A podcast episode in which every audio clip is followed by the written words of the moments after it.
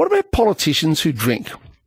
Now, this came up a few years ago because there is a drinking culture both in the state parliament house and the federal parliament. Uh, politicians quite often will have a fridge in their office. They'll have a few bottles of wine and some beer and whatever. And, and also, because they often sit long hours, um, they'll, they'll have dinner, say at six or seven o'clock. They'll have a few drinks with dinner and then they'll go back in and, and, and vote on issues or possibly even give speeches. Uh, Deputy Leader of the National Party in the federal parliament, Perin Davey, admitted to having two glasses of red wine before she then appeared in a Senate estimates hearing.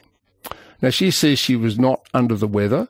Here's a bit of what she had to say. You be the judge.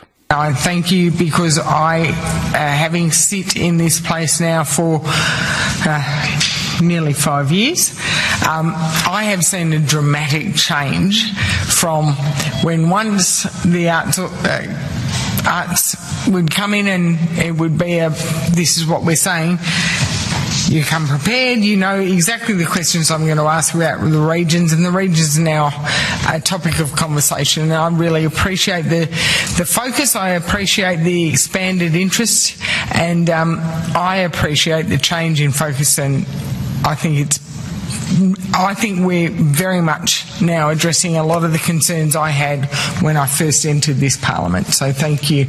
Well, I reckon she was drunk. Honestly, there's no way to explain unless she slurs her words like that all the time. so she's in a Senate Estimates Committee hearing, which is important. It's part of the, you know, the real grunt work of federal parliament. She admitted to having two glasses of red wine. Maybe she had a bit more. I reckon she was drunk.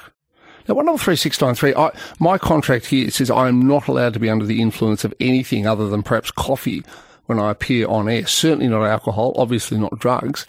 And yet, for federal politicians, it's different. There are not many workplaces where you can have a few glasses of wine and then go back to work. Anyway, well, and this has come up before. I think politicians should be breath tested at work. The drinking culture, obviously, in Canberra is still bad.